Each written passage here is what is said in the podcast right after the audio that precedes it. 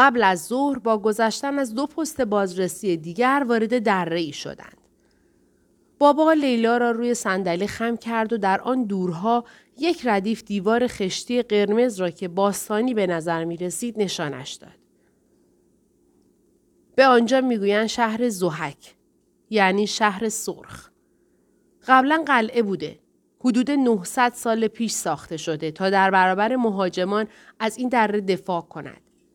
نوی چنگیزخان در قرن سیزدهم میلادی به اینجا حمله کرد ولی کشته شد. بعد خود چنگیزخان اینجا را ویران کرد. راننده خاکستر سیگارش را از پنجره بیرون تکاند و گفت دوستان نوجوان من سرگذشت کشور ما همین است. تاخت و تاز پشت تاخت و تاز. مقدونی، سامانیان، اعراب، مغلها، حالا هم شوروی. ولی ما مثل دیوارهای آن بالا هستیم. درب و داغون، بدون نمای زیبا، ولی هنوز پا برجا. درست نمی‌گویم برادر؟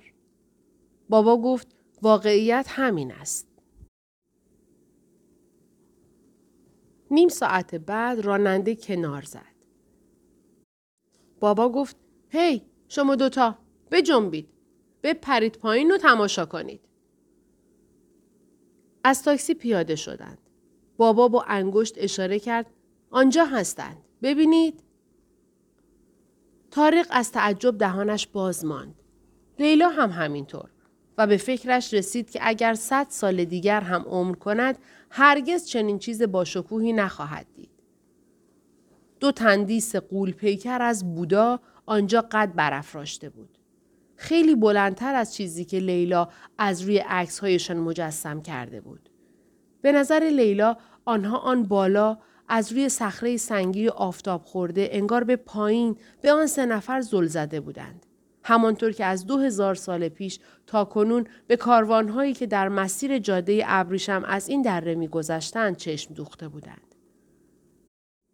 در هر دو طرف آنها در امتداد برآمدگی تاقچه مانند صخره قارهای بسیاری در دل کوه کنده شده بود. تارق گفت حس می کنم خیلی کوچکم. بابا گفت دلتان می‌خواهد برویم بالا؟ لیلا پرسید بالای مجسمه ها؟ مگر می شود؟ بابا لبخندی زد و دستش را دراز کرد. بیایید. بالا رفتن برای تارق چون مجبور بود دست لیلا و بابا را بگیرد تا ذره ذره از توی راه پله مارپیچ و باریک و نیمه تاریکی بالا بروند مشکل بود. سر راهشان غارهای تاریک و تونلهایی را می‌دیدند که صخره را از هر طرف سوراخ سوراخ کرده بود. بابا گفت مراقب باشید پایتان را کجا می‌گذارید. صدایش پژواک بلندی ایجاد کرد.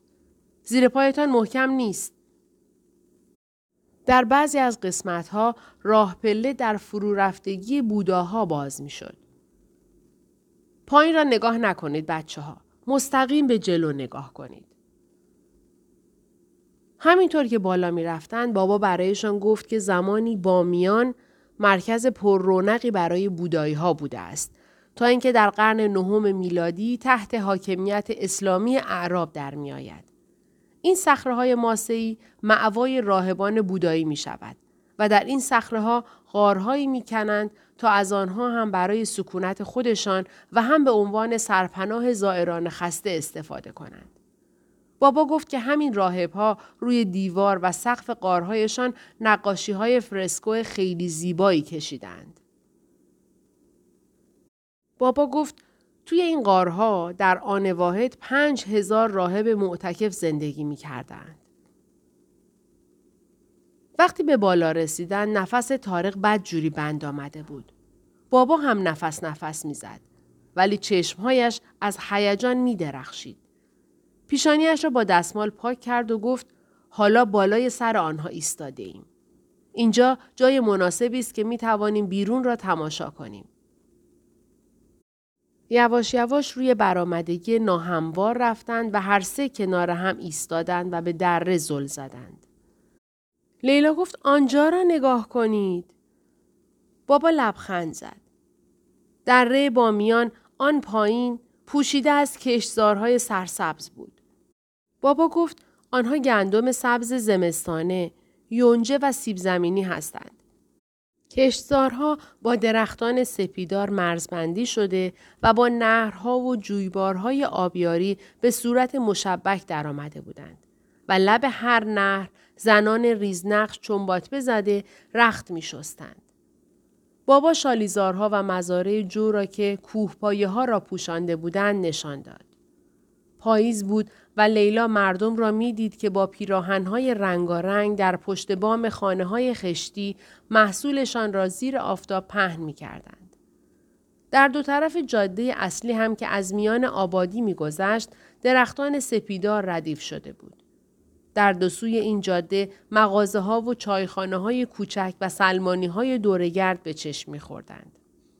در آن سوی دهکده، آن سوی نهرها، لیلا تپه های لخت با خاک قهوه‌ای رنگ می‌دید و آن سوی تپه و ماهورها، آن سوی هر چیزی در افغانستان قله های پوشیده از برف هندوکش قرار داشت. بر فراز تمام اینها آسمان آبی، صاف و پاک بود. لیلا نفسی کشید. چه سکوتی! اسبها و گوسفندهای ریزه میزه را می‌دید ولی نمی توانست صدای بعبع و شیههشان را بشنود. بابا گفت همیشه از اینجا همین در ذهنم هست. سکوت، آرامش آن. می‌خواستم شما هم آن را تجربه کنید. در ضمن می‌خواستم میراث کشورتان را هم ببینید بچه ها. از گذشته پربارش آگاه باشید. ببینید بعضی چیزها را من می‌توانم یادتان بدهم. بعضی چیزها را هم از کتاب ها یاد می‌گیرید. ولی چیزهایی هم هست که خب فقط باید ببینید و احساس کنید. تارق گفت نگاه کنید. شاهینی را دیدن که بر فراز دهکده چرخ می‌زد. لیلا پرسید تا حالا مامان را هم اینجا آورده ای؟ اوه چند بار. قبل از اینکه پسرها به دنیا بیایند. بعد از آن هم همینطور. مادرت آن وقتها خیلی ماجراجو بود و خیلی سرزنده. می شود گفت او سرزنده ترین و شادترین کسی بود که به عمرم دیده بودم. به این خاطر لبخندی زد. یک لب داشت و هزار خنده. به خدا فقط برای همین باهاش ازدواج کردم لیلا. به خاطر خنده اش. آدم جلوی خنده اش سپر میانداخت. هیچ مقاومتی نمی‌شد کرد. لیلا دستخوش موجی از محبت شد. از آن پس او همیشه بابا را به همان صورت به خاطر می آورد. از گذشته های مامان حرف می زند. با همان حالت آرنج ها روی صخره، دستها زیر چانه، موها پریشان در باد و چشمهایش جمع شده در برابر آفتاب. تارق گفت من می‌روم به چند تا از این قارها نگاهی بیاندازم. بابا گفت مراقب باش. صدای تارق پژواک داشت. چشم کاکا جان. لیلا در آن پایین سه نفر را دید که کنار گاوی که به حساری بسته شده بود با هم صحبت می کردند. دوروبرشان رنگ برگها داشت به اخرایی و نارنجی و قرمز برمیگشت. بابا گفت من هم دلم برای پسرها تنگ می شود. چشمهایش نمناک شد. چانهش می لرزید. من مثل مادرت نیستم. او در قصه و خوشی افراطی است. نمی تواند پنهانشان کند. هیچ وقت نمی توانست.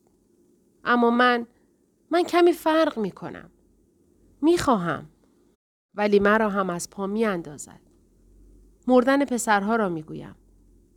دلم هوایشان را می کند. هیچ روزی نیست که من خیلی سخت است لیلا. بسیار سخت. با انگشت سبابه و شست گوشه های داخلی چشمهایش را فشرد. وقتی خواست حرفهایش را ادامه دهد صدایش لرزید. لبش را گاز گرفت و کمی درنگ کرد. نفس بلند و عمیقی کشید و به لیلا نگاه کرد. ولی خوشحالم که تو را دارم. هر روز خدا را شکر می کنم که تو را به ما داده. هر روز خدا. بعضی اوقات روزهایی که مادرت زندگی را به خودش تلخ می کند حس می کنم تنها کسم تو هستی لیلا. لیلا به بابا نزدیکتر شد و گونهش را به سینه او چسباند. بابا انگار کمی جا خورد. برخلاف مامان او به ندرت احساساتش را به شکل فیزیکی بروز می‌داد. روی سر لیلا بوسه ای سری زد و ناشیانه او را بغل کرد. مدتی به همان حالت ایستادند و به دره بامیان چشم دوختند. بابا گفت با اینکه این مرز و بوم را اینقدر دوست دارم گاهی به فکر رفتن از اینجا میافتم. به کجا؟ به هر جا بشود راحت فراموش کرد. به گمانم اول پاکستان. یک سال شاید هم دو سال تا وقتی که به پرونده ما رسیدگی شود. بعدش بعدش خب دنیا جای بزرگی است. شاید آمریکا. یک جایی کنار دریا. مثلا کالیفرنیا. بابا گفت که آمریکایی ها مردمی سخاوتمند هستند. مدتی از لحاظ مالی و غذایی کمکمان می کنند تا زمانی که بتوانیم روی پای خودمان بیستیم. من کار پیدا می کنم. و بعد از چند سال که به اندازه کافی پسنداز کردیم یک رستوران افغانی کوچک باز می کنیم. البته نه از آن رستوران های آنچنانی. یک محیط جمع و جور خودمانی. چند تا تخت، چند تا قالیچه. شاید چند عکس از کابل هم به دیوار بزنیم. مزه غذاهای افغانی را به آمریکایی ها میچشانیم. با دستپختی که مادرت دارد مردم توی خیابان صف می‌کشند. و تو مسلما تو باید ادامه تحصیل بدهی. میدانی که من چه حسی در این باره دارم. این کار برای ما در اولویت خواهد بود که تو خوب تحصیل کنی. اول دبیرستان بعد دانشگاه. اما توی اوقات فراغت اگر دلت خواست می توانی کمکمان کنی. سفارش بگیری، پارچ ها را پر از آب کنی، از اینجور کارها. بابا گفت توی رستوران جشن تولد برگزار می کنند یا جشن نامزدی یا دور هم جمع شدن برای سال نو. رستورانشان تبدیل می شود به پاتوق افغانی هایی که مثل آنها از جنگ فرار کرده اند. و آخر شبها بعد از رفتن بقیه و نظافت آنجا ستایی خسته اما شکر گذار از بخت مساعد بین میزهای خالی می نشینند و چای می نوشند. بابا بعد از این حرفها ساکت شد. هر دو سکوت کردند. می‌دانستند که مامان هیچ جا نمی رود. وقتی هنوز احمد و نور زنده بودند، ترک افغانستان برای مامان غیرقابل تصور بود. حالا که آنها شهید شدند، بارو بندیل بستن و گریختن بیحرمتی بدتری بود. خیانت بود. انکار ایثار پسرهایش بود. لیلا می توانست حرفهایش را بشنود. چطور می توانی چنین فکری بکنی؟ یعنی مردن آنها برای تو هیچ معنایی ندارد پسرمون؟ تنها تسلای من این است که می‌دانم روی خاکی قدم می‌گذارم که با خون آنها آبیاری شده. نه، هرگز. لیلا می‌دانست که بابا بدون مامان هیچ جا نمی رود. با اینکه او دیگر نه برای لیلا مادر بود و نه برای بابا همسر. از دید مامان بابا باید این خیال خام را از کلش بیرون کند. همانطور که آرد را پس از برگشتن از سر کار از لباسش میتکاند. آنها میمانند. میمانند تا جنگ تمام شود. میمانند تا با پیامدهای جنگ روبرو شوند. لیلا یادش آمد که یک روز مامان به بابا می گفت با مردی ازدواج کرده که هیچ اعتقادی ندارد. مامان درک نمی کرد. درک نمی کرد که اگر در آینه به خودش نگاه کند تنها اعتقاد راسخ زندگی بابا را می بیند که دارد نگاهش می کند. کمی بعد بعد از آنکه برای نهار تخم مرغ و سیب زمینی آبپز با نان خوردند تارق لب نهری نقمخان زیر درختی چرتکی زد. کتش را با سلیقه تا کرد و به جای بالش زیر سرش گذاشت و دستهایش را روی سینه قلاب کرد. راننده به آبادی رفت تا کمی بادام بخرد. بابا پای عقاقیای تنومندی نشست و کتابی با جلد مقوایی دست گرفت. لیلا می‌دانست کدام کتاب است. یک بار بابا آن را برایش خوانده بود. داستان ماهیگیر پیری به نام سانتیاگو بود که ماهی بسیار بزرگی می‌گیرد. اما وقتی قایقش را به سلامت به ساحل میرساند از ماهی ارزشمندش چیزی باقی نمانده است. کوسه ها آن را تکه پاره کردند. لیلا لب نهر نشست و پاهایش را توی آب خنک فرو کرد. بالای سرش پشه ها وزوز می کردند و تخم چوب پنبهی سپیدارها می رقصیدند. سنجاقکی در آن نزدیکی بالبال می زد. لیلا بالهایش را تماشا کرد که وقتی از علفی به علف دیگر می پرید زیر آفتاب برق می زد. انعکاسش بنفش بود. بعد سبز و نارنجی. در آن طرف نهر گروهی پسر هزارهی تا پاله خشک گاوها را از زمین جمع می کردند و توی توبره های کرباسی روی کولشان می ریختند. جای اولاغی ارعر می کرد. ژنراتوری پت پت می کرد تا روشن شود. لیلا دوباره به رویای کوچک بابا فکر کرد. جایی نزدیک دریا. چیزی بود که لیلا بالای آن بوده ها به بابا نگفت. به دلیل مهمی خوشحال است که رفتنشان مقدور نیست. دلش برای گیتی و آن قیافه اخموی صاف و سادهش تنگ می شود. برای حسینه هم همینطور. با آن خنده شیطنت آمیز و لودگی های بیمهابایش. اما اصل قضیه این بود که لیلا مشقت ناگزیر آن چهار هفته ای را که تارق به غزنه رفته بود خوب به خاطر داشت. خوب یادش بود که در غیاب او زمان چطور کش می آمد.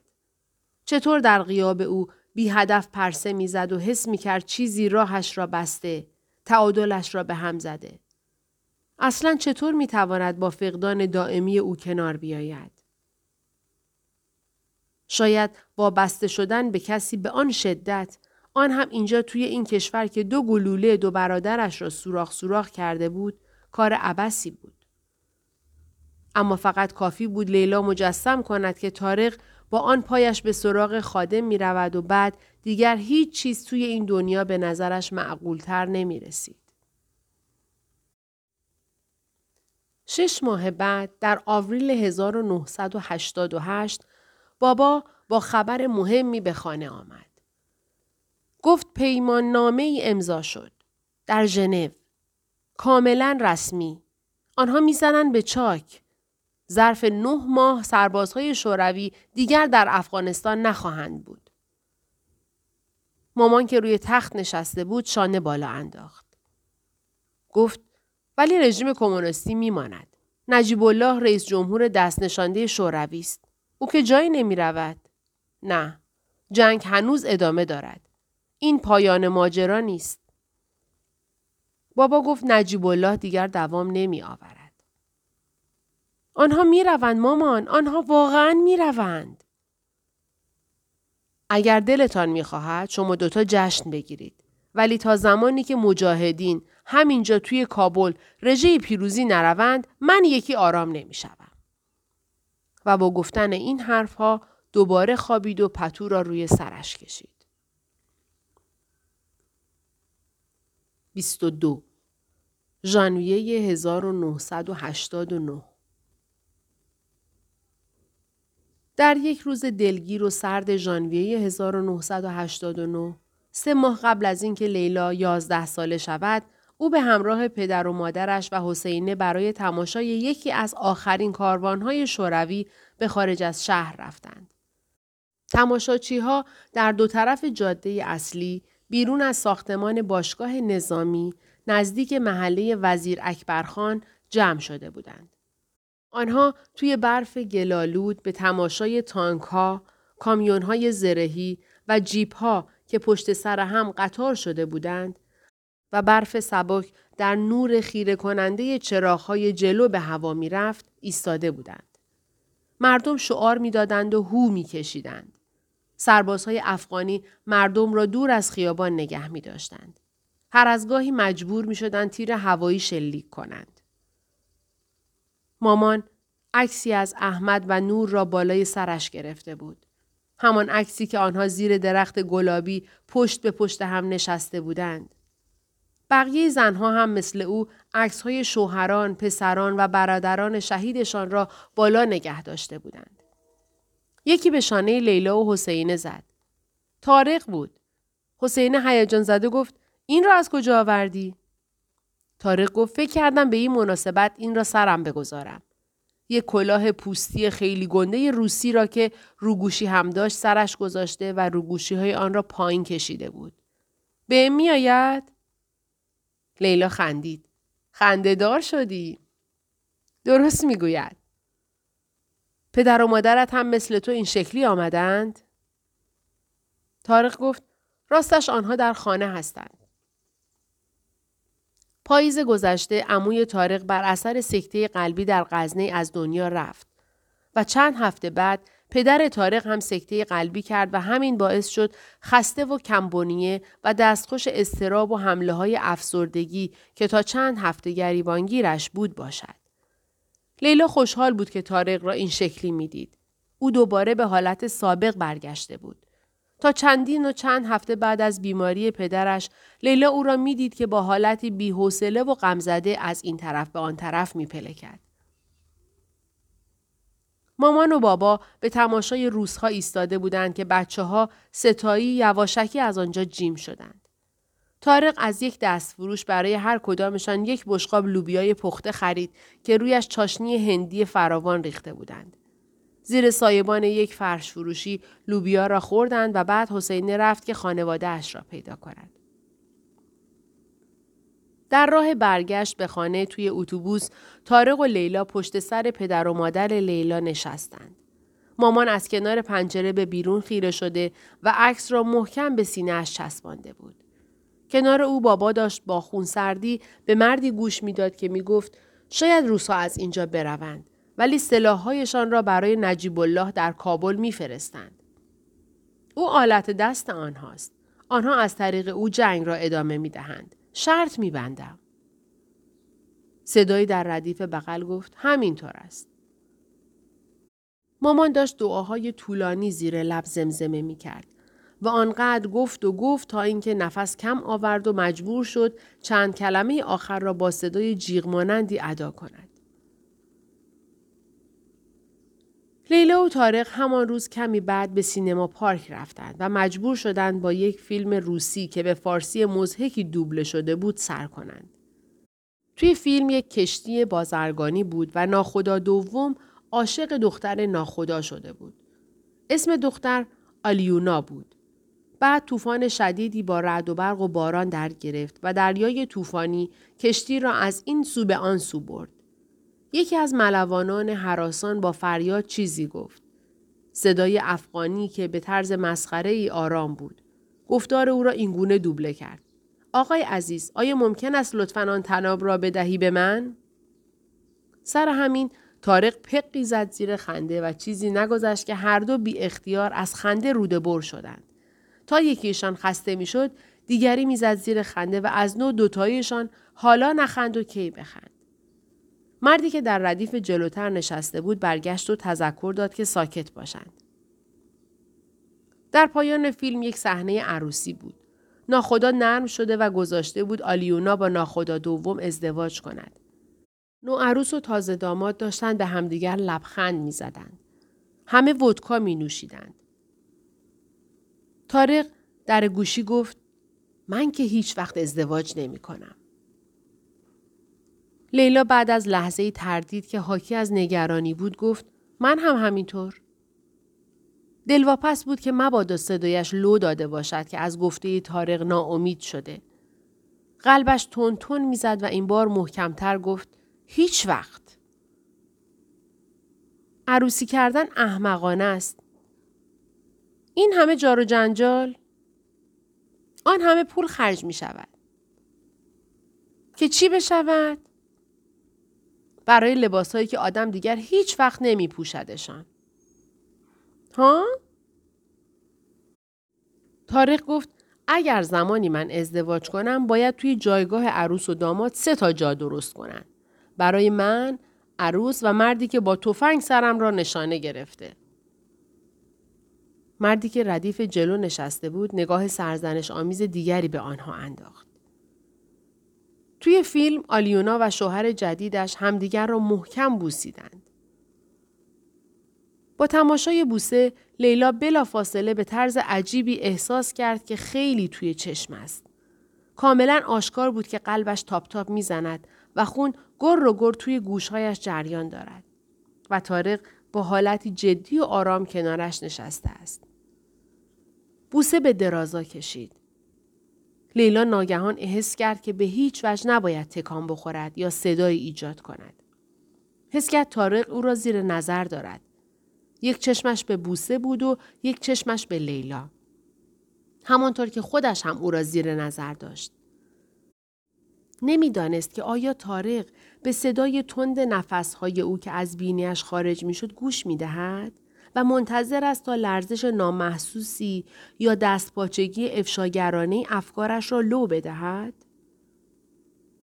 و اینکه بوسیدن تارق و حس کردن موهای کرکی پشت لبش که لبهای لیلا را قلقلک می دهد چه حالی دارد؟ تارق با حالتی معذب توی صندلیاش جابجا شد. با صدایی تصنعی گفت می‌دانستی اگر توی سیبری آب دماغ بیاندازی اول تبدیل به قندیل سبز می شود بعد زمین می افتد؟ هر دوشان خندیدند ولی این بار مختصر بیقرار و موقعی که فیلم تمام شد و رفتند بیرون لیلا از اینکه می‌دید هوا تاریک شده نفس راحتی کشید چون دیگر مجبور نبود توی روز روشن به چشمهای تارق نگاه کند. 23 آوریل 1992 سه سال گذشت. در طول این مدت پدر تارق بارها سکته کرد.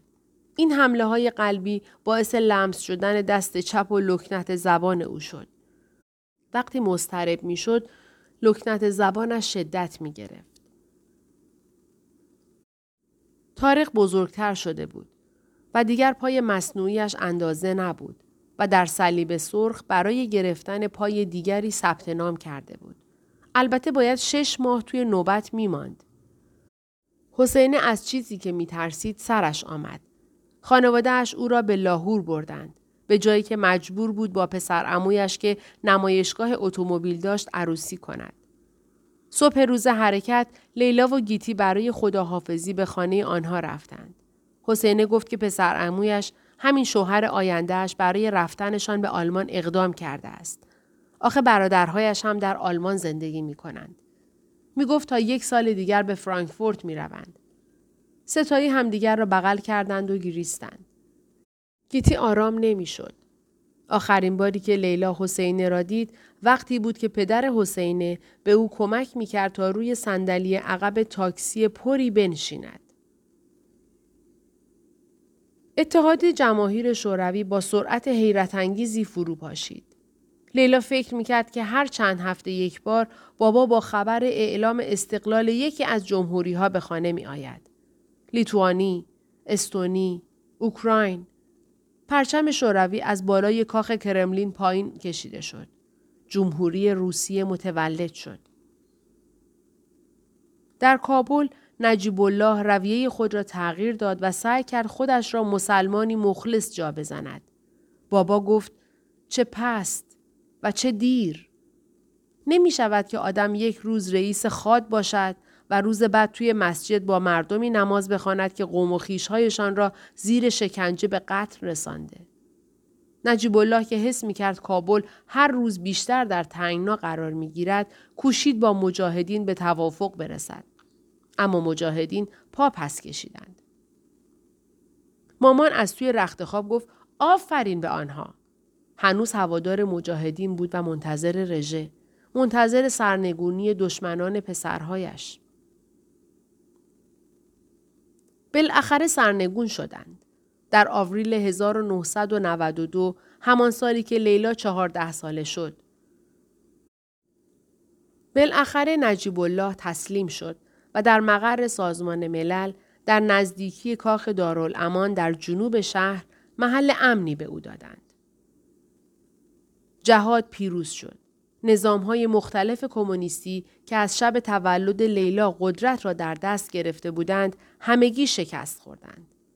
قهرمانان، مامان، برادران، همرزم احمد و نور پیروز شدند و حالا پس از بیشتر از یک دهه ایثار و از خودگذشتگی جدا شدن از خانواده و زندگی در کوه و کمر و نبرد برای استقلال افغانستان حالا مجاهدین با تمام گوشت و پوست و خون تا مغز استخوان خسته از جنگ به خانه برمیگشتند. مامان اسم همهشان را می‌دانست.